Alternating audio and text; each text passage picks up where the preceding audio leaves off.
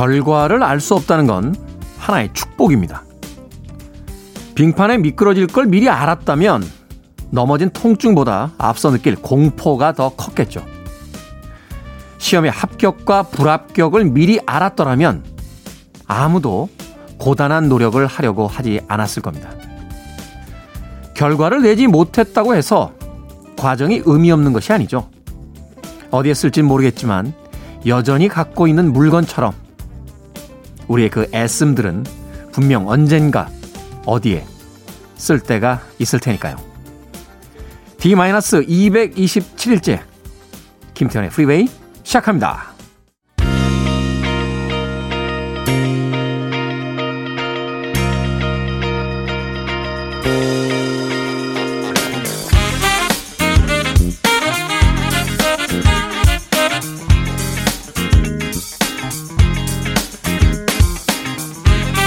빌보드 키드의 아침 선택, 김태훈의 프리웨이. 저는 클 태 자 쓰는 테디, 김태훈입니다.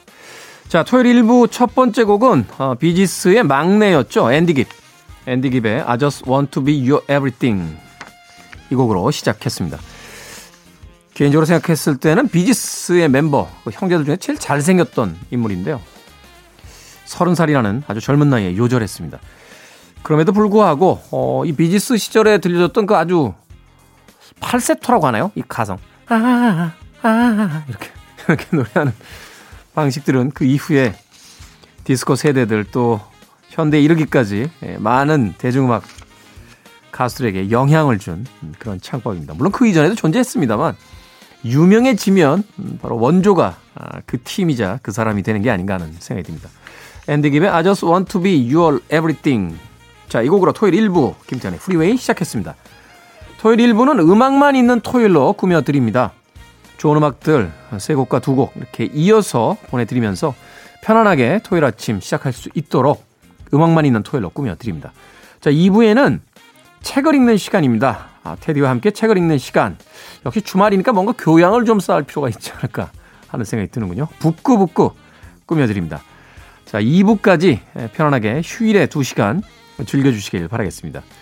청취자분들의 참여 기다립니다. 문자번호 샵 1061, 짧은 문자는 50원, 긴 문자 100원, 콩은 무료입니다. 여러분은 지금 KBS 2라디오 김태훈의 프리웨이 함께하고 계십니다.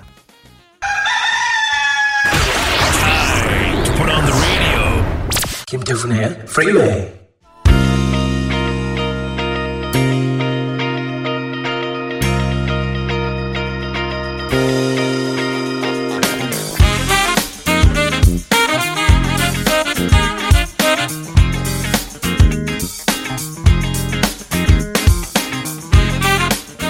자, 편안한 토요일 아침을 위해서 세 곡의 음악 이어서 보내드렸습니다. 클리프 리차드의 We Don't Talk Anymore, 그리고 테리 데사리오 with 케이시의 Yes I'm Ready, 그리고 닥터 훅의 Better Love Next Time까지 세 곡의 음악 이어서 보내드렸습니다. 닥터 훅은 우리나라에는 섹시 아이즈가 더 유명한 히트곡인데 오늘은 Better Love Next Time까지 이런 곡을 이제 틀어야지 음악 전문 방송인 거죠. 예. 다른 데서 다 나오는 음악만 틀면 그냥 방송입니다. 예, 전문 방송이 되려면 예, 안 트는 음악을 좀 틀어드려야 되지 않나 하는 생각 해봅니다. 또 음악도 하나의 발견하는 재미가 있잖아요. 어, 뭐라 할까, 뭐 재산을 증식하는 재미도 있겠습니다만 자신의 취미의 어떤 세계가 조금씩 넓어지는 재미. 그래서 어, 내가 좋아했던 곡이 100곡, 1000곡 이렇게 돼 있다가 또 새로운 음악을 들으면서 한 곡씩 한 곡씩 이렇게 음악의 창고에 넣는 재미도 있습니다. 저도 그 계속해서요, 어, 이렇게 돌아다니다가 어디 카페라든지 아니면 뭐 영화를 보고 있는데 영화 속에서 나온다든지 하면 모르는 음악들이 있어요. 또는 잊어버리고 있었던 음악들. 당연히 모르는 음악이 더 많겠죠. 예. 반도의 흔한 음악 평론가가 뭐 음악을 알아요? 얼마나 알겠습니까? 예. 그러다 보니까 그런 음악들이 나오면 음, 최신형 어플이 있습니다. 이렇게 음악을 들려주면 그 곡을 제목을 찾아주는. 예. 그걸로 이제 찾아가지고 어 그걸 또 며칠 동안 이렇게 들으면서 다니면서 새 음악 리스트로 이제 추가를 하는 경우들이 있는데 이렇게 음악 듣기 편해졌는데 왜 안 듣죠? 사람들이 음악을. 꼭 편리함이 어떤 세계를 넓히는 건 아니다 하는 생각이 듭니다. 생각해보니까 예전에 OTT라든지 이런 스마트폰 없던 시절에 소피 마르소의 얼굴을 한번 보겠다고. 예. 비 오는 날이었는데 안국동에 있는 그 프랑스 문화원 앞에서 그 선착순이었거든요. 예. 줄 서가지고 몇 시간 전부터 예. 새벽에 갔는데 저는 제가 1등일 줄 알았어요. 근데 어떤 아저씨가 먼저 와 계시더군요. 예. 박수 한번 쳐드립니다. 둘이서 이렇게 줄 서가지고 소피 마르스 영화 봤던 기억이 납니다. 그러네요. 옛날에 참 그런 기억들이 예. 그런 시간들을 통해서 이제 얻어진 것들이 아마 오래 남는 게 아닌가 하는 생각 해보게 됩니다.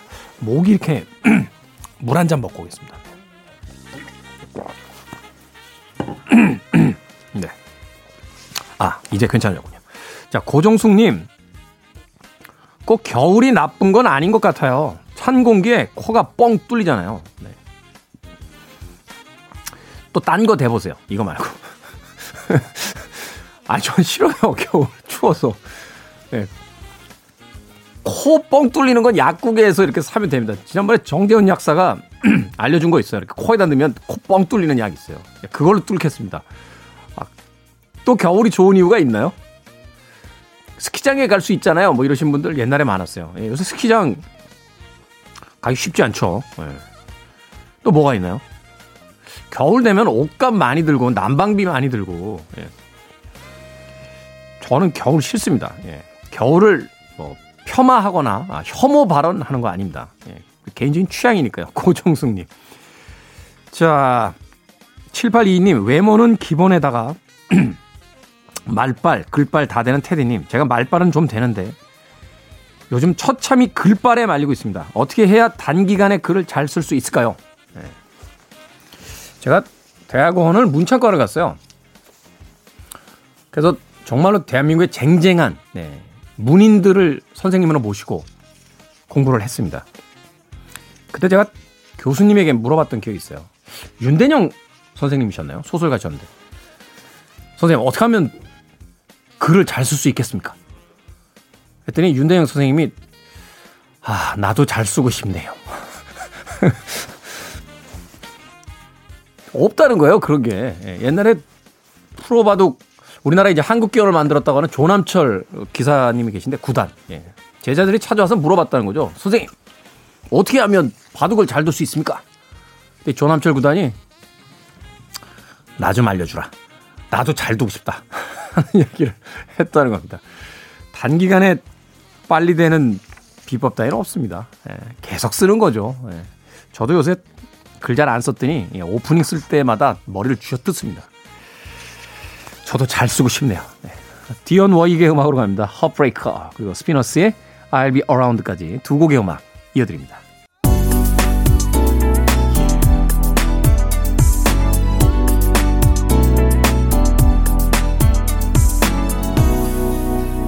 김태훈의 Freeway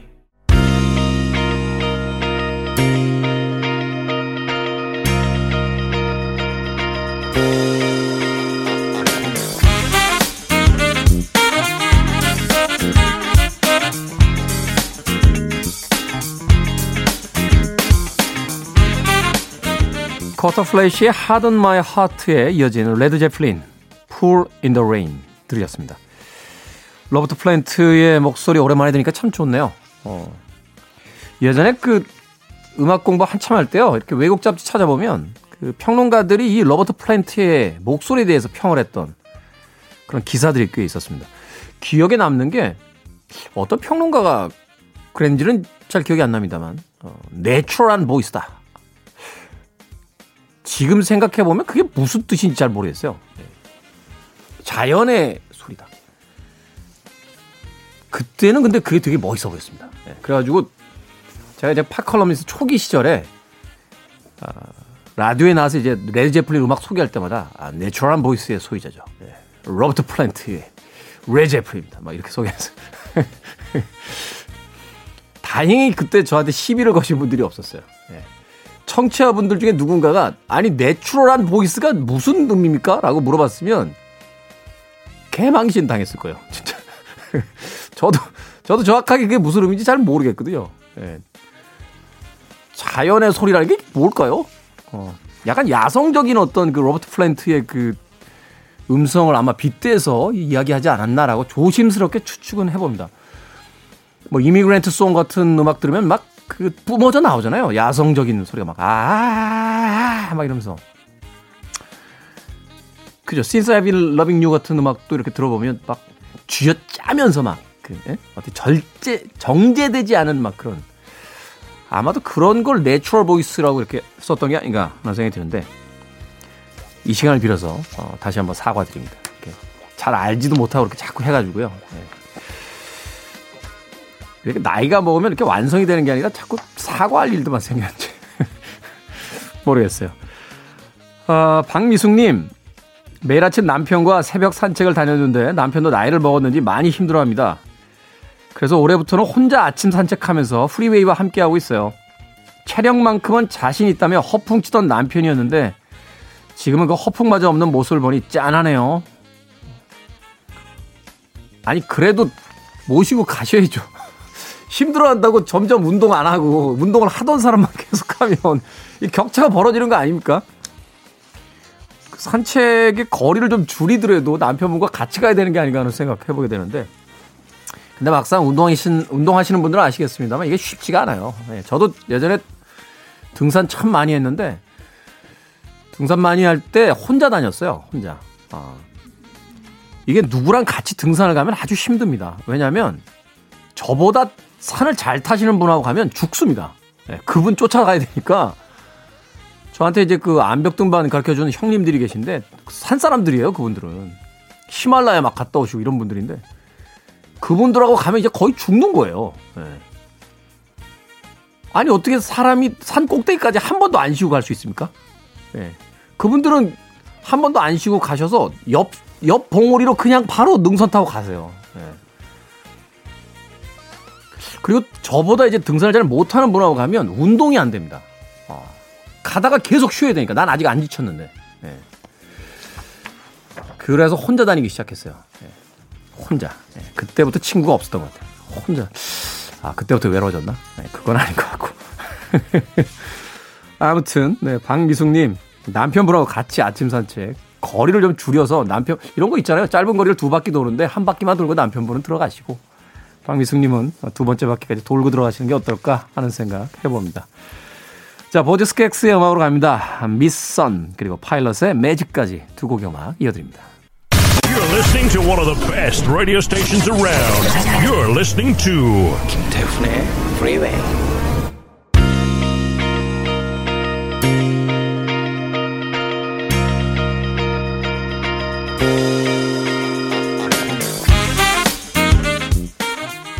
김유진님께서요, 새해 결심했던 독서 힘겹게 한장 한 장 넘어갑니다. 참 안 넘어가네요. 라고 하셨습니다.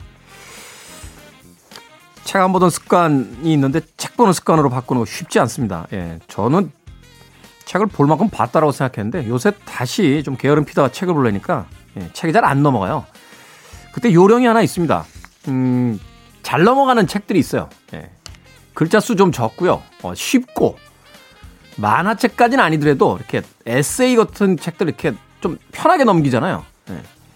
그런 책을 일단 또 한 권 보시는 거예요. 그래서 좀 이렇게 한 권을 다 읽게 되는 어떤 경험을 하게 되면 그 다음부터는 또 끈기가 좀 생겨서 네. 다른 다른 책들도 네. 넘어가게 됩니다. 근데 뭐 어떤 책을 보시는데 이렇게 안 넘어가나요? 네. 저는 지난번에 그 조 바이든 미국 대통령 당선인 자서전 보는데 죽는 줄 알았습니다.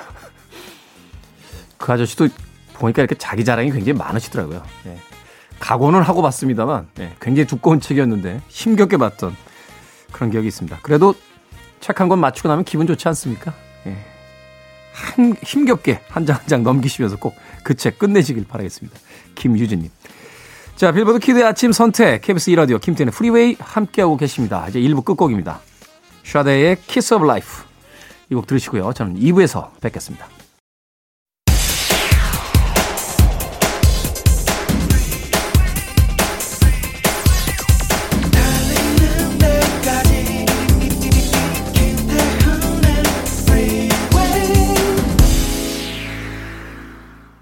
김태훈의 프리웨이 1월 16일 토요일 2부 시작했습니다.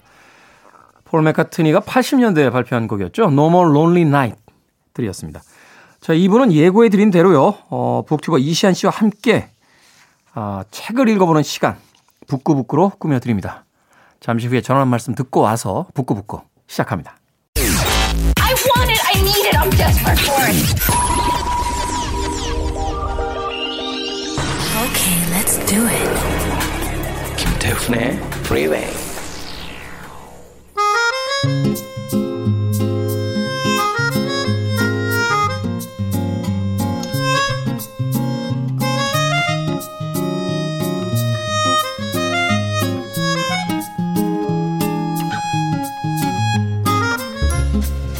책 한 권을 놓고 프리웨이와 함께 나누는 지적인 수다 북구북구 골라먹는 지식 편의점의 저자 북튜버 이시안 씨 나오셨습니다. 안녕하세요. 네, 안녕하세요. 반갑습니다.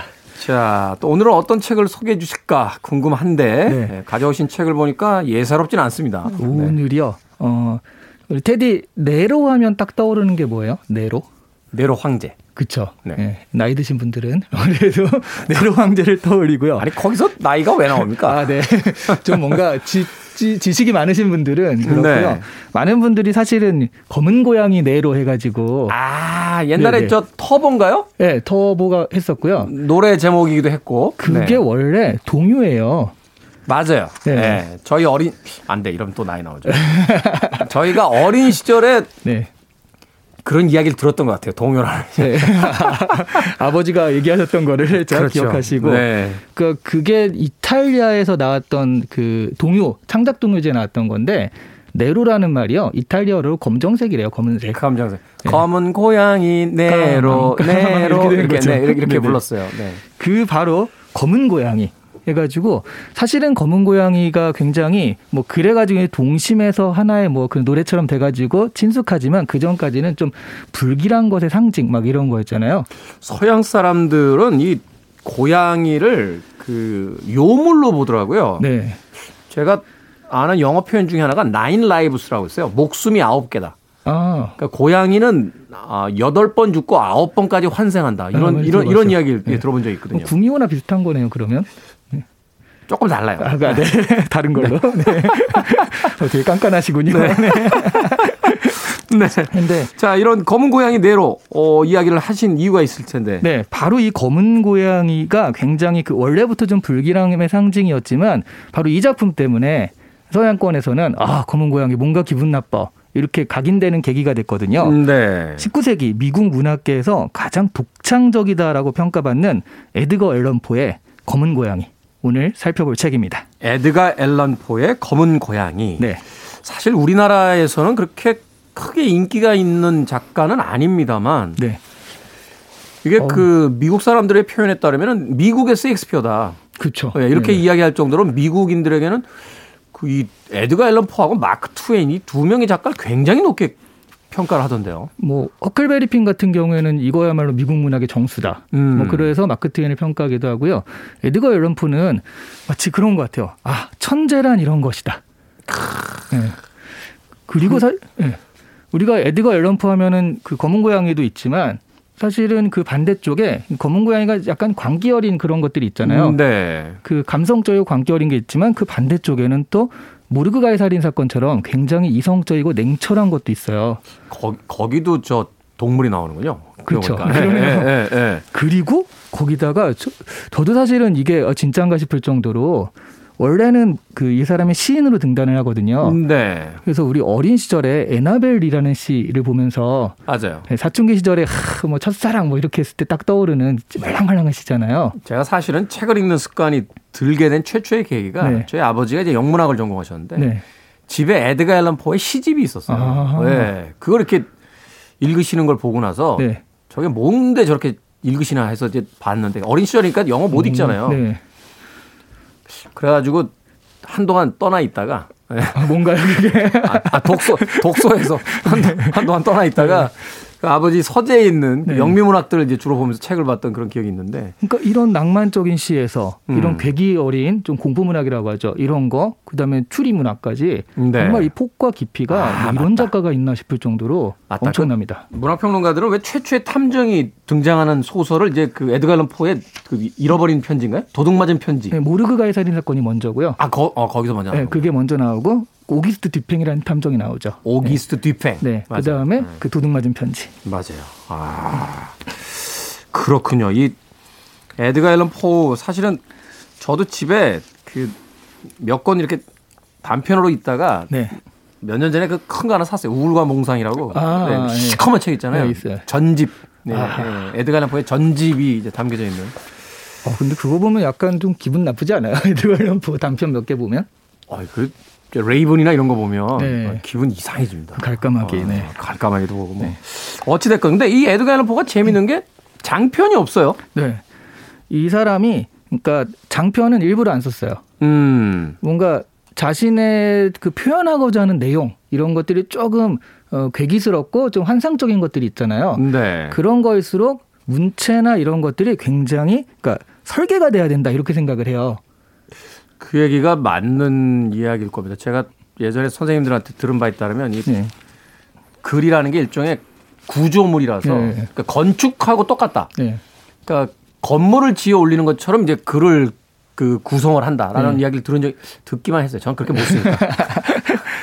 그래서 그게 딱 구현될 수 있는 게 단편 소설이다 해가지고 단편 소설만 했는데 네. 이게 사실은 또 사람들이 좀 확대 해석하는 건지도 모르겠지만 SF 영화 같은 걸 만드는데도 큰 도움이 됐다고 합니다. 이런 작법들이요. 아 그래요? 그러니까 왜냐하면 저도 이제 그 사람들 되게 웃기잖아요. SF 뭐 스타워즈 같은 데서 막 그 마차씬 같은 게 나오면 되게 마차가 이렇게 돌 때 아 저 관성적으로 저렇게 안 된다 하면서 강장 그 뭐가 과학적으로 지적을 하잖아요. 네. 근데 스타워즈 자체가 말이 안 되는 거 아니에요? 그 세계관 자체가? 그렇죠. 음, 그러니까. 예, 예, 예. 환, 환상문학이라든지 예. 또 SF 자체가 예. 물론 과학의 근거를 조금은 두고 있습니다만 그렇죠. 상상력이 더 많은 거니까. 그러니까 이 거대한 세계관 자체는 사실은 굉장히 그 말이 안 되는 환상적인 건데 그걸 표현하기 위해서 굉장히 리얼리틱하게 표현을 해야지 야 이게 진짜 같다라고 느낀다는 거죠. 아, 그 뭐 저 스페인 문학에 나오는 마술적 리얼리즘 같은 그런 것처럼. 네네. 그러니까 자기들 안의 세계에서는 나름의 이제 규칙이 존재해야지만 그 규칙이 네. 아주 세밀하게 묘사가 돼야지만 네. 이게 진짜 어 진짜 저런 세계가 있을 수도 있겠는데 이렇게 음. 이제 생각을 하게 된다. 그게 이제 에드거 앨런포가 단편 소설만 만든 이유고 그런 작법들이 이제 SF나 그런 데도 영향을 줬다라고 하더라고요. 아 그러네요. 생각해 보니까 음. 에드가 앨런 포의 이 작품들 보면은 현실적이지 않은 작품들이 있는데 그걸 아주 아주 꼼꼼하게 묘사하잖아요. 아, 너무 무서워요. 그거 보면. 네, 막 이렇게 방 안에 들어가면 그 방 안에 이제 책상의 어떤 나무의 네. 질감까지도 이렇게 다 이렇게 묘사하는 그런 경우들이 생기는데 네. 아 그런 어떤 세, 세밀한 어떤 묘사를 통해서 네. 그게 어떤 리얼리티를 불어 넣어 주는 게 네, 네. 이후에 SF의 어떤 작법과도 맞물려서 어떤 네. 시조로서 이제 평가를 받는다. 그렇죠. 네. 하셨습니다. 앨런 포가 단편 소설 많이 썼습니까? 70편이 넘게 썼다고 해요. 오, 엄청나게 썼네요. 사실 우리가 알고 있는 건 그렇게 많지는 않은데 뭐 어셔가의 몰락, 그리고 모르가의 살인 사건, 말씀하신 도둑 맞은 편지, 그다음에 검은 고양이 뭐 음, 네. 이런 정도인데요. 그, 그런 거 외에도 좀 많이 있기는 있는데 재밌는 건 에드거 앨런포가 살아생전에는 그런 것들이 주목받지 못해요. 음. 죽은 다음에 아 이런 작가가 있었다 이런 식으로 됐고요. 살아생전에는 정말 아이 이 생애를 보면 깜짝 놀랍니다. 이렇게까지 불행한 사람이 있을까 싶을 정도로. 생각해보니까 에드가 앨런 포의 생에 대해서 잘 알려진 바가 없는 것 같은데 네. 좀 이야기를 좀 해주시죠. 일단 처음에 극단 배우의 아들로 태어나요. 음, 네. 근데 그, 아, 그 어머니는 일찍 죽고요. 아, 그 아버지는 애를 버리고 이제 도망갑니다. 일단 출생부터가 비극적이군요. 네. 네. 네. 그래서 그 거기서 한 두 살까지 자라다가 숙부한테 입양이 되거든요. 숙부. 네. 네. 숙부한테 입양이 되는데 거기서 그 당시에 잘 자란가 싶더니 이 친구가 갑자기 뭐 대학교 가서 그 술에 빠져들고 어쩌고 하면서 이렇게 생각보다 성적도 못 받게 되고 노름도 하게 되고. 그러면서 예, 숙부가 아예 그냥 인연을 끊어버려요. 이시안 씨도 옛날 분이셔. 노름이라뇨. 아니 왜 우리 서로 나이 갖고 자꾸 지금 이렇게 도박. 아 도박. 네. 도박에 손을 대면서. 아, 아, 어, 그러네요. 네. 아, 근데 노름하면 뭔가 약간 문학적이고 도박하면 너무 사회적이지 않나요? 뉴스에 나올 것 같은? 옛날 책의 노름이라고 나와요. 아, 그렇죠. 네네. 네, 음, 그런 얘기는 넘어가도록 하시고요. 에드가 앨런 포가 이제 양아버지와의 어떤 관계가 대학에 가서 이제 공부 안 하고 네. 도박하고 이러면서 이제 관계가 끊기게 되는 거군요. 그 러면서 이제 완전 정말 학비 자체도 끊어져서 가난할 수밖에 없잖아요. 음. 그리고서 이제 그때 무렵에 또 이제 잡지사에서 일을 하기도 하고 작품을 발표하기도 하는데 엄청 헐값에 그 저작권이나 그때 저작권 개념도 없었기 때문에 음, 네. 엄청 헐값에 그 작품들을 팔았고요. 실제로 굉장히 그 월급도 굉장히 적었다고 그래요. 음. 결정적으로요. 이 사람이 사회적이지가 않은 거예요. 사회성이 별로 없고 어, 어디 가면 맨날 싸워요. 사람들이랑. 사실 이제 에드가 앨런 포의 이제 사진 이렇게 보면 네. 머리숱도 이렇게 별로 없으시고 그렇죠. 깡 마르셨는데 네. 눈빛도 약간 이렇게 다크서클 있으시고 어, 너무 외, 외모지 상주의 아닙니까 이거? 아니 그건 아니 뭐 그, 렇게 그렇게 들렸다라면 아, 죄송합니다. 근데 약간 예민하게 보이긴 하죠. 예, 우리가 어떤 선입견인지 모르겠습니다만 네. 사람이 조금 이렇게 뭔가 좀 깐깐하게 보이잖아요. 네, 그렇죠. 어, 어. 그, 그런 생애 자체가 이 사람이 뭐 좀 즐겁고 긍정적으로 이렇게 살 그런 일들이 별로 없었던 것 같아요. 음. 그러다가 안정을 좀 찾은 게 사촌 누이랑 결혼을 하거든요. 사촌 누이랑. 네, 근데 이것도 굉장히 센세이션합니다. 그 스물한 여섯 일곱? 그러니까 이 에드가 앨런폰 그런데 그 결혼한 여자의 나이가 13살이에요. 왜 그런 거예요? 참, 이제 참. 그래서 에드가 앨런 포를 좀 싫어하는 사람들은 이게 소아성애다라는 식으로 몰아가기도 했고요. 네. 그리고 또 그걸 보고서 롤리타라는 작품도 만들어져요. 에드가 앨런 포를 이제 모델로 해서 네, 그 13살짜리랑 결혼한 그게 영감을 줘 가지고 롤리타라는 작품도 만들어지고 그런데요. 네. 그게 이제 부정적으로 보는 사람들이고 긍정적으로 보는 사람들은 당시 당, 당시의 문화가 네, 그랬으니까. 남부 지역의 문화가 원래 대가족으로 그렇게 좀 같이 친척들과 또 어려서 결혼하기도 하고 영국이라든지 프랑스도 그런 경우가 굉장히 많았잖아요. 네, 옛날에. 네. 예, 예. 그리고 실제로 남편이라기보다는 거의 오빠처럼 그냥 이렇게 그 친척으로서 보듬어 안아주는 그런 형태였다라고 하는 그런 평, 평도 있습니다. 음, 네. 뭐그 부분은 일단 넘어가기로 하고요. 네. 그래서 이때 굉장히 좀 작품 활동도 많이 하고 행복했는데 또 이 여자가 죽어요. 아, 스물 한 네다섯 살 이런 어릴 때 죽습니다. 아내가. 네. 네. 그러니까 그때부터 완전 정말 이 사람도 맛이 가가지고 음, 한 2년 있다 이 그 에드거 앨런포도 죽거든요. 사망하게 되는. 네. 음. 그러면서 마지막에 죽는 거는 어, 행렬병자로. 그 볼티모어에 가서 뭐를 하겠다라고 갔는데 연락이 안 되다가 나중에 술 취해서 어디 나타났다가 또 없어졌다가 나중에 행렬병자로 발견이 돼서 그래서 이제 정신 착란 정, 정신착란이죠. 그런 걸 일으키면서 죽게 돼요. 거기서. 음, 말년, 말년이뿐만이 아니라 그 한마디로 불행한 인생을 살았던 작가다. 네, 네. 그의 작품 세계가 이렇게 어두워질 수밖에 없었던 여러 가지 어떤 생애 이유들이 있었다라고 이야기할 수 있겠군요. 근데 저는 이 생애를 보면서 딱 떠오르는 우리나라 사람이 있었거든요.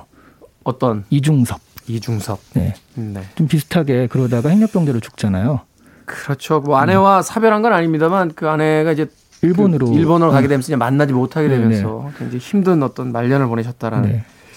얘기를 하게 되는데 자 에드가 앨런 포 미국의 세익스피어라고 불리고 어, 70여 편의 단편 소설을 남기면서 오늘날 현대 문학의 어떤 새로운 하나의 장르화 돼버린 네. 그런 천재 작가에 대한 이야기 나눠보고 있습니다. 자 오늘 가지고 나온 작품은 이제 검은 고양인데 네. 음악 한 곡을 듣고 와서 이제 본격적인 작품의 세계로 들어가 보도록 하겠습니다. 자넷 잭슨의 음악 중에서 블랙캣 준비했습니다. 자넷 잭슨의 검은 고양이 블랙캣 듣고 오셨습니다. 자 토요일 2부 책 한 권을 읽어드리는 시간 북구북구 오늘은 미국의 에, 시인이자 작가 또 추리소설의 어떤 시조라고 불리우는 에드가 앨런 포에 대한 이야기 나누고 있습니다. 자 오늘 제 소개해드릴 작품이 바로 검은 고양인데요. 네. 줄거리 좀 이야기를 좀 해주시죠. 이 검은 고양이는 주인공이요. 그러니까 제가 보기엔 분노 조절 장애가 좀 있는 사람인 것 같아요. 약간 약간이 아니죠. 굉장히 신경질적이죠. 네. 그리고 자기가 이러면 안 되는데라고 생각하면서 분노를 참지 못하거든요. 그래서 특히 술 취하면 그게 엄청 또 강해져가지고 네. 어느 날 술 취해서 왔는데 이 사람 은 원래 동물을 좋아하거든요. 그래서 동물도 자기가 키우고 검은 고양이도 키우는 사람인데 이 검은 고양이가 좀 거리적거렸나 봐요. 그래가지고 이 검은 고양이를 잡아서 그러니까 귀여워해 주려고 했는데 얘가 도망간 거죠. 그러니까 한쪽 눈을 도려냅니다. 그러니까 동물에 어. 동물에 대한 아주 잔인한 네, 네. 학대를 하죠. 그리고 나중에는 결국 그 고양이를 목졸라 죽이기까지 되는데요. 네.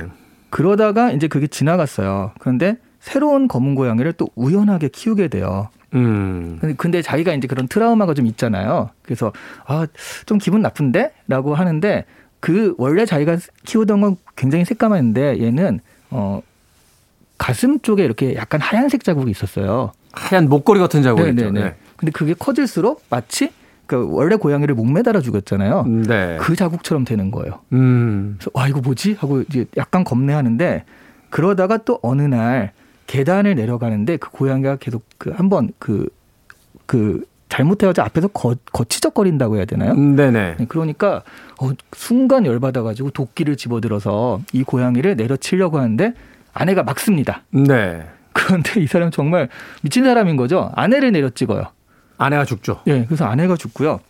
결국 그 아내를 또 죽은 죽인 다음에 이걸 어떻게 좀 은폐할까 하다가 벽 안에 시체를 놓고 벽을 발라버리죠. 음. 그 멀쩡한 벽처럼 만든 거예요.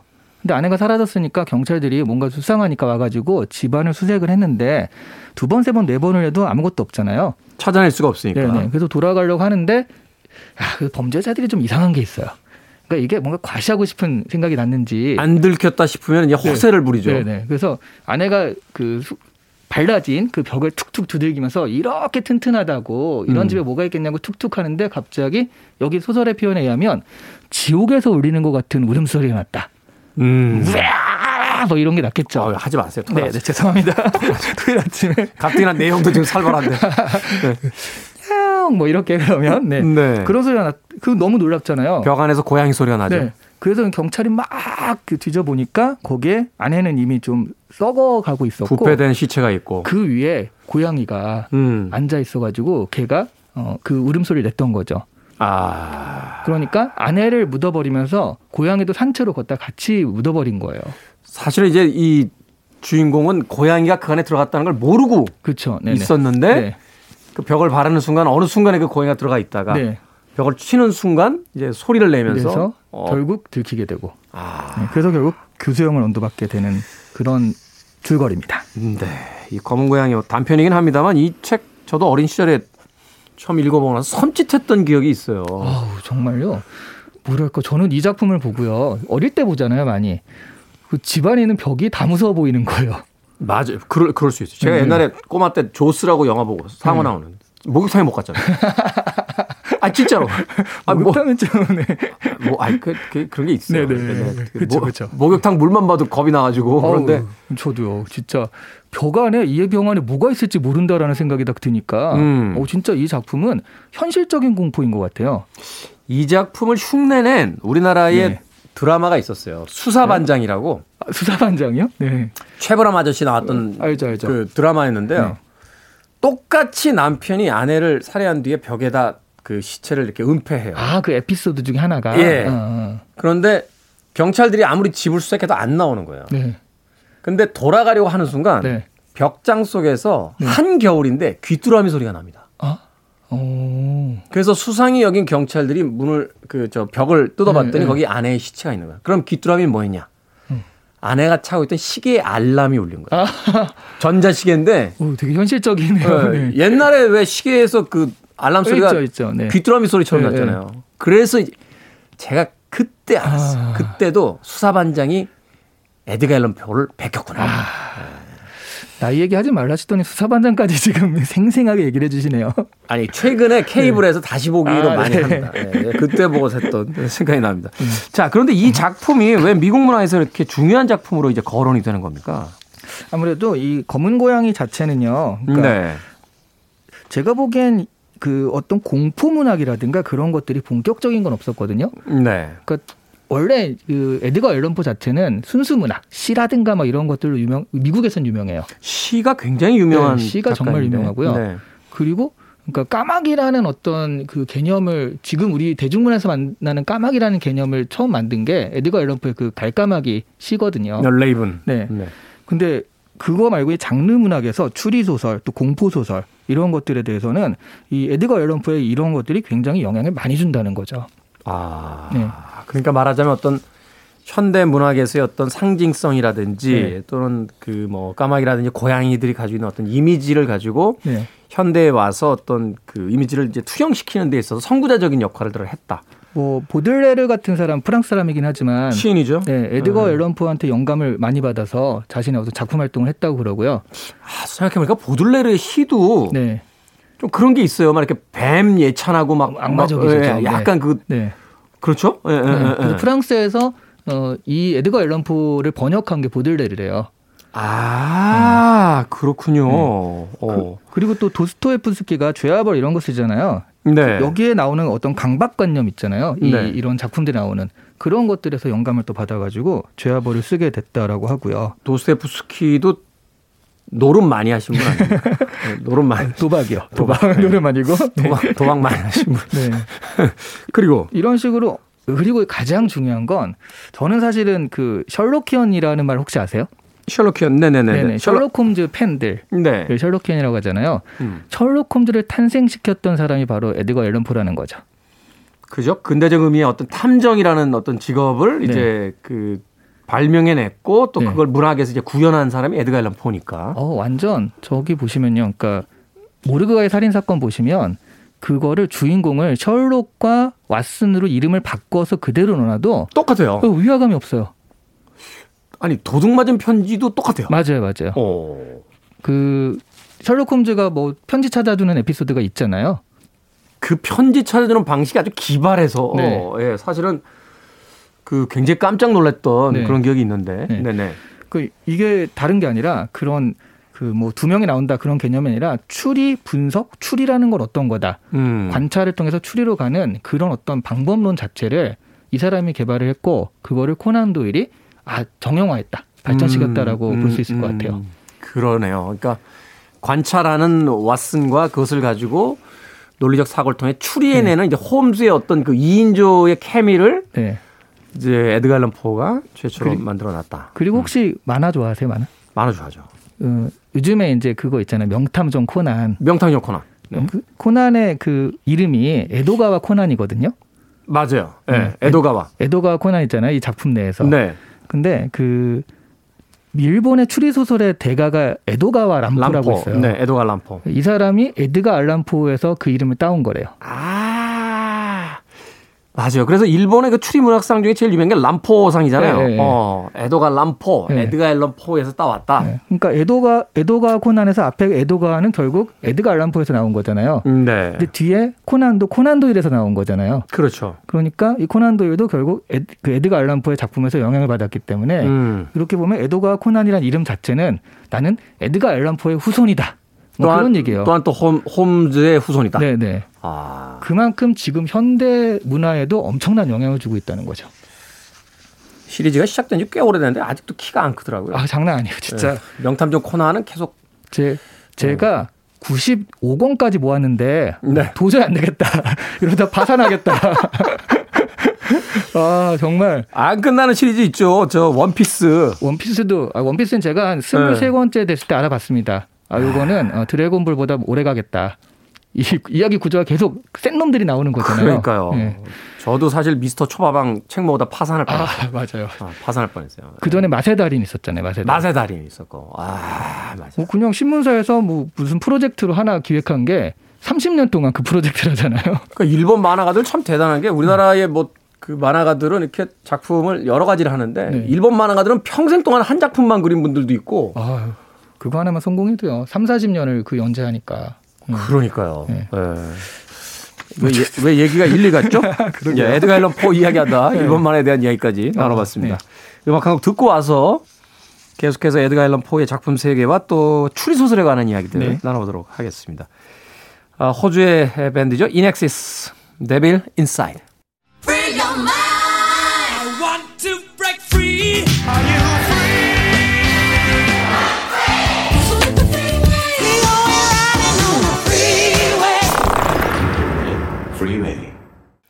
인간에게 내재된 어두운 이면을 파헤쳤던 시인이자 작가죠. 에드가 앨런 포에 대한 이야기 오늘 북구북구에서 북튜버 이시안 씨와 함께 이야기 나누고 있습니다. 앞서 들으신 곡은 호주의 락밴드 INXS의 Devil Inside 내재된 악마라는 곡을 들려드렸습니다. 자, 이 에드가 앨런 포의 검은 고양이에 대한 이야기 나누고 있고 또 추리 소설에 대한 이야기 나누고 있습니다. 앞서서 들려드린 들려주신 이야기가 더 흥미로운 것은 아, 이 에드가 앨런 포가 결국 이제 셜록 홈즈라든지 이후에 추리 문학의 네. 어떤 시조가 됐다라고 이야기를 해주시는데 추리 소설 하면은 역시 에거사 크리스티 작품 많이 보시지 않습니까? 사람들. 그렇죠, 그렇죠. 네. 최근에도 영화화됐던 것 같고. 네. 네. 그게 또 재밌는 게요. 우리 만화 얘기가 나왔으니까 아까 코난 명탐정 코난과 비견되는 또 하나의 추리 만화가 소년탐정 김전일이잖아요. 소년탐정 김전일 맞아요. 네네. 네네. 그러니까 조금 어려운 쪽으로 가면 김전일, 네. 가볍게 가면 코난인데 코난은 코난 도일 쪽에 영향을 많이 받을 수밖에 없잖아요. 그렇죠. 이름 자체가 그러니까. 네. 김전일은 에거서 크리스티의 영향을 받아서 만들어진 작품이에요. 근데 왜 이름이 김전일입니까? 그거는 일본 일본 만환데. 김 그 일본으로도 김다이치 이렇게 쓰더라고요. 김다이치. 네, 김이라는 네. 그런 성이 있나 봐요. 음, 음, 네, 음, 김다이치 음. 이렇게 쓰는데 그거를 네. 그대로 그냥 한국말로 네. 바꿔놓은 거죠? 네, 김전일인데 네. 그 에거서 크리스티가 이제 에르퀼 포아로가 주인공이잖아요. 이 콧수염 이렇게 이렇게 말리신 네. 네. 뽀아르 뽀아르 탐정. 네. 약간 다른 게 그러니까 셜록 홈즈 둘 다 추리를 바탕으로 하지만 셜록 홈즈는 행동파가 좀 있어요. 직접 싸우기도 하고 변장해서 뭐 숨어들기도 하고 마지막까지 안 알려주고 네. 꼭 자기는 그 안 챙기면서 왓슨한테 권총 챙기라고 그러고 네. 그러면서 이제 또 복싱했잖아요. 네, 그래서 네. 가서 이렇게 범인 두들겨 팰 때도 있고 막 네. 이런데. 네. 그러니까 직접 하는데 에르큐 푸아로 자체는 원래 노인이기 때문에 그런 행동이 전혀 없습니다. 그분은 이제 배가 많이 나오셔서 네. 좀키 작고 그렇게 나오잖아요 네, 보통 현장에 잘 안 가시더라고요. 네. 정말 머리 회색 뇌세포만 가동해서 한다라고 하는데 그분이 그렇게 그 김전일도 사실은 고등학생이라 전혀 물리적 힘이 없잖아요. 그렇죠. 네, 그러니까 이런 것도 있고 그리고 에르큐 푸아로가 항상 마지막에 추리 쇼를 합니다. 다 모으잖아요. 다 한 곳에 모아가지고. 다 모아가지고. 예. 특히 식당에 많이 모으거든요. 그런 것 같아요. 네, 예, 예, 식당으로 많이 모으는데 김전일도 가만히 보시면 식당에 다 같이 모여가지고 추리쇼하는 아, 장면이 많이 나와요. 맞아요. 마지막에 예. 풀었어. 그래서 다들 모이세요. 해가지고 그렇죠, 모여서 그렇죠. 이 안에 범인이 있습니다. 이걸로 시작. 이 이걸로 시작하죠. 할아버지의 이름으로 반드시 풀고 말겠어랑 이 안에 범인이 있습니다. 이 두 가지가 유행어인데. 네. 그러니까 이쪽 에거서 크리 쪽은 아무래도 김전일 쪽 영향을 좀 받았습니다. 네. 근데 또 원료로 들어가 보면 추리라는 것 자체가 그전에는 사실은 그런 식으로 생각하고 문학이 되는 건 없었거든요. 사실 추리 소설이 그 문학계에서는 좀 이렇게 좀 폄하돼서 이렇게 평가되기도 했죠. 그리고 네. 에거서 크리스티 자체가 이게 본격 문학이라기보다는 자기도 독자와의 게임이다라는 말을 한 적이 있어요. 저는 사실 그래서 에거서 크리스티 작품은 그렇게 좋아하지 않았던 아, 게 네. 네. 너무 그 사람의 어떤 그 살인이나 이런 사건들을 네. 게임으로 다루는 듯한 느낌이 있어서 네. 그러니까 내가 이기고 말겠다 이런 건데 음. 근데 사실 추리 문학이라는 게 여기서 굉장히 또 어떤 의미가 있습니다. 이게 추리라는 게요. 추리 문학이라는 거는 현대가 시작되지 않으면 나올 수가 없는 장르예요. 아 이게 과학 기법이 있어야 되는군요. 아니 그런 것도 있고요. 네. 옛날에는 공동체 생활을 했잖아요. 네.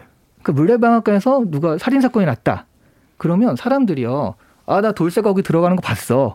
난 나오는 걸 봤어 하면서 실시간으로 그 정보들이 공유가 돼요. 워낙 이제 공동체가 작으니까. 네. 네. 근데 대도시가 생기고 익명성이라는 게 생기면서 익명성. 음. 그 예전에는 그래서 이거 그 누가 죽었어도 이걸 통해서 누가 이익을 받나 이것만 파악쳐도 거의 그 사람이 범인이거든요. 옛날 사극 보면 그러잖아요. 그러니까 누가 죽었다. 그러면은 네. 그 전날 건너집 돌쇠하고 약간 싸움이 있었습니다. 네, 그런 거. 그럼 일단 데리고 가서 줄이부터 틀잖아요. 그렇죠. 네. 불어. 그래서 불잖아요. 증거가 뭐 없잖아요. 그다음부터 어서 불어라. 그래서 네. 불게 되는 경우가 생기는데 그때 살인은 그래서 증거보다는 동기가 우선 돼 있었던 것 같고요. 네. 그런데 근대가 되면서 익명성에 숨은 살인이 생기는 거죠. 그러네요. 이 대도시가 되고 공장이 생기고 이러면서 네. 갑자기 많은 사람들이 한 도시에 이제 모이기 네. 시작하고 익명성이 생기니까. 그리고 또 하나는 살인으로 인해서 아무 이득을 보지 않는데도 살인이 일어나기도 하고 모르가의 살인 사건이 결국 그런 거잖아요. 두 모녀가 죽었는데 사실 이로 인해서 이익 보는 사람이 아무도 없으니까 더더욱 이제 미궁에 빠지는 사건이었잖아요. 그렇죠. 뭐 저 네. 런던에서 연쇄 살인범이라고 했던 뭐 잭 더 리퍼, 잭 더 리퍼 네. 같은 경우도 그렇고, 네. 네네. 그러니까 이런 추리 소설이라는 장르 자체가 정말로 이 현대가 시작되지 않으면 시작될 수 없는 장르거든요. 그래서 저는 음. 추리 소설이 되게 현대 신호탄에 알린 익명성이라는 것. 음. 그러면서도 사실 살인이 얽혀 있다는 건 굉장히 우울하고 히스테리한 면이 있잖아요. 그래서 굉장히 저는 현대적인 장르라고 생각을 하거든요. 네. 아가사 크리스티 작품 중에 그런 거 있잖아요. ABC 살인 사건. ABC 살인 유명하죠. 네. 네. 그러니까 이거는 동기를 숨긴 거잖아요. 음. A시에 사는 A A군, B시에 사는 B군 하는데 나중에 알고 보니까 D시에 사는 D군 하나를 죽이려고 음. 앞에 사람을 죽였던. 음. 이렇게 동기가 너무 뻔하면 살인 사건이 그런데 이거는 그 오히려 역으로 쳤죠. 그것에서 이제 영감 받은 영화도 있었잖아요. 그 저 톰 크루즈 나왔던 어 잭 잭 잭 뭐였죠? 예. 네. 거기 보면 이제 그 살인자가 아, 어, 아, 아 예, 예, 예, 예, 그 어떤 한 사람을 잭 리처, 잭 리처 맞아요, 맞아요. 예, 잭 리처에서 어떤 한 사람을 살해하기 위해서 동기를 숨기기 위해서 공원에 있는 다른 사람들을 같이 죽여요. 아. 그러고 보니까 우리가 현대에 보고 있는 여러 가지 어떤 작품들이 거의 다 이 초기 어떤 추리소설 문학에서 네. 다 영감을 얻은 작품이다 이렇게 볼 수도 있겠네요. 거의 벗어나진 않은 것 같아요. 그 음, 이후로. 그렇군요. 음. 그래서 저는 이 에드가 얼란포가 나오는 인물도 그렇고요. 공포에서 나오는 어떤 히스테리한 강박 이런 것도 음. 그렇고 이 추리 기법의 이 추리 소설도 그렇고 정말 현대 작가가 처음 탄생한 게 아닌가 이 사람으로 인해서 그런 아. 생각이 많이 들어요. 과거의 어떤 문학의 전통과 이제 새로운 문학의 전통이 충돌하는 네. 그 탄생하는 지점에 바로 에드가 앨런 포가 우뚝하니 서 있다. 네. 그렇게 볼 수 있겠군요. 그러고 보니까 그 어셔가의 몰락 같은 작품 네. 그 사실은 이제 어셔가라고 하는 그 아주 몰락해간 어떤 귀족 가문에 대한 이야기가 이렇게 네. 그 아주 우울하게 펼쳐지게 되는데 네. 그거 자체가 마치 전 시대의 몰락을 목격하는 어떤 작가의 어떤 시선 같은 그런 음, 느낌도 있네요. 그렇죠. 그리고 그 어셔 마지막 남은 어셔를 지옥으로 끌고 가는 게 결국 그 어셔의 누이잖아요. 네. 이미 죽었다고 생각했는데 진짜로 그게 작품에선 죽었다고 생각했는데 잘못 생매장해서 그 사람이 살아나온 건지 아니면 정말 귀신의 꼴로 살아나온 건지는 모르겠으나 그 예전에 그 사람이 데리고서 가는 거잖아요. 그렇죠. 그 과, 과거 과거의 망령이 발목을 잡는 네. 거죠. 구시든 구시를 끝난 거죠. 아, 그나저나 큰일 났네. 왜요? 결론을 다 얘기했어요 우리가. 에드가 앨런 포의 가장 중요한 작품들의 결. 아, 그래 너도 너도 밤나무 살인 사건은 네. 얘기 안 했죠 우리가. 어, 너도 밤나무 살인 사건 셜록 홈즈잖아요. 아, 네. 헷갈렸어요. 저 저 저 저 저저 모르고 가의 살인 사건. 그쵸. 네. 네 제가 결론 얘기 안 네, 했죠. 네. 사람이 아니다 정도까지만 살짝 아, 나. 아, 그럼 아, 그럼 안 된다니까. 아, 아, 근데 거기도 많이 나오잖아요. 사람이 아닌 것도 많이 나오니까. 네. 사, 람이 아니문이다. 네네 네. 그런 정도. 네. 아 얘기가 안 돼. 도둑 맞은 비, 맞은 편지는 이야기 안, 어, 얘기 안 했습니다. 아, 요거 얘기 안 했어요. 예. 그거 보시면 아마 되게 깜짝 놀랄 거예요. 아, 정말 정말 사람의 심리를 가지고 그 반전. 심지어는 가보지도 않고 알아요. 거, 거기서 그 아르센 디팡은 가지도 않아요. 어, 오귀스트, 오귀스트 뒤팽. 오귀스트 뒤팽. 자꾸 헷갈리는군요. 아르센 루팡하고 예, 셜록 홈즈다. 네, 네. 오귀스트 뒤팽이 가보지도 않고 어디 네. 있을 거야? 하고 이제 마지막에 가서 확인만 한 번 하고 오잖아요. 어, 다 짐작하고 가가지고 그냥 음. 자기가 거기서 드, 딱 네, 들고 네. 오고. 네. 아, 그것도 얘기하네 그러면. 아 아니에요. 그 거기가 그게 중요한 거잖아요. 거기가 네. 어딘지. 거기가 어딘지. 네, 거기가 어딘지. 그렇죠. 뭐 시청일 수도 있고. 네. 네. 뭐 화장실 수도 있고 이러니까. 네. 자 미국의 현대문학의 아버지라고 불리우는 네, 에드가 앨런 포의 단편 아, 검은 고양이와 함께 그의 생애와 아, 추리 소설에 대한 이야기까지 나눠봤습니다. 네. 자, 마지막으로 이 네. 에드가 앨런 포의 작품을 이제 만나게 될 분들에게 이 그의 작품에 대한 어떤 한 줄의 어떤 인상평이라든지 또는 정리를 좀 해주신다라면. 어, 현대문학의 또 현대문화의 어떤 원류를 만나려면 에드가 앨런 포를 일단 보고 시작해야 된다. 네. 이렇게 정리할 수 있을 것 같아요. 노약자와 임산부는 어, 조금 주의하셔서 읽으시면 될것 어, 같습니다. 더 하, 정말 한마디는요. 무서워요. 무섭죠. 보고 나면 무섭습니다. 그 영화로 보지라고 해서 이제 원작으로 만들어진 영화 이렇게 보실 분들도 계신데 네. 예, 영화는 어셔가의 몰락 정도 빼놓고는 다 꽝입니다. 네. 제가 제가 거의 다 봤는데 네. 존 쿠잭 나왔던 이제 뭐 이런 작품도 있거든요. 검은 고양이. 네네. 그게 Raven이었던 것 같아요. 아, Raven이요. 네. 다 꽝이에요. 아, 네. 네. 문학으로 보시면 되겠습니다. 맞습니다. 네. 자, 토요일 2부 책을 읽어드리는 북구북구 북튜버 이시안 씨와 함께했습니다. 고맙습니다. 네, 감사합니다.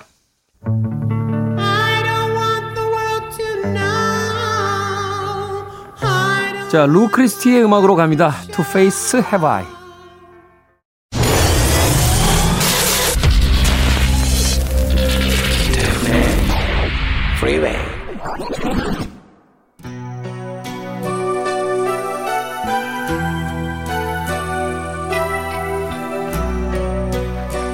KBS 라디오 김태원의 프리웨이 D-227일째 방송 이제 마지막 곡입니다.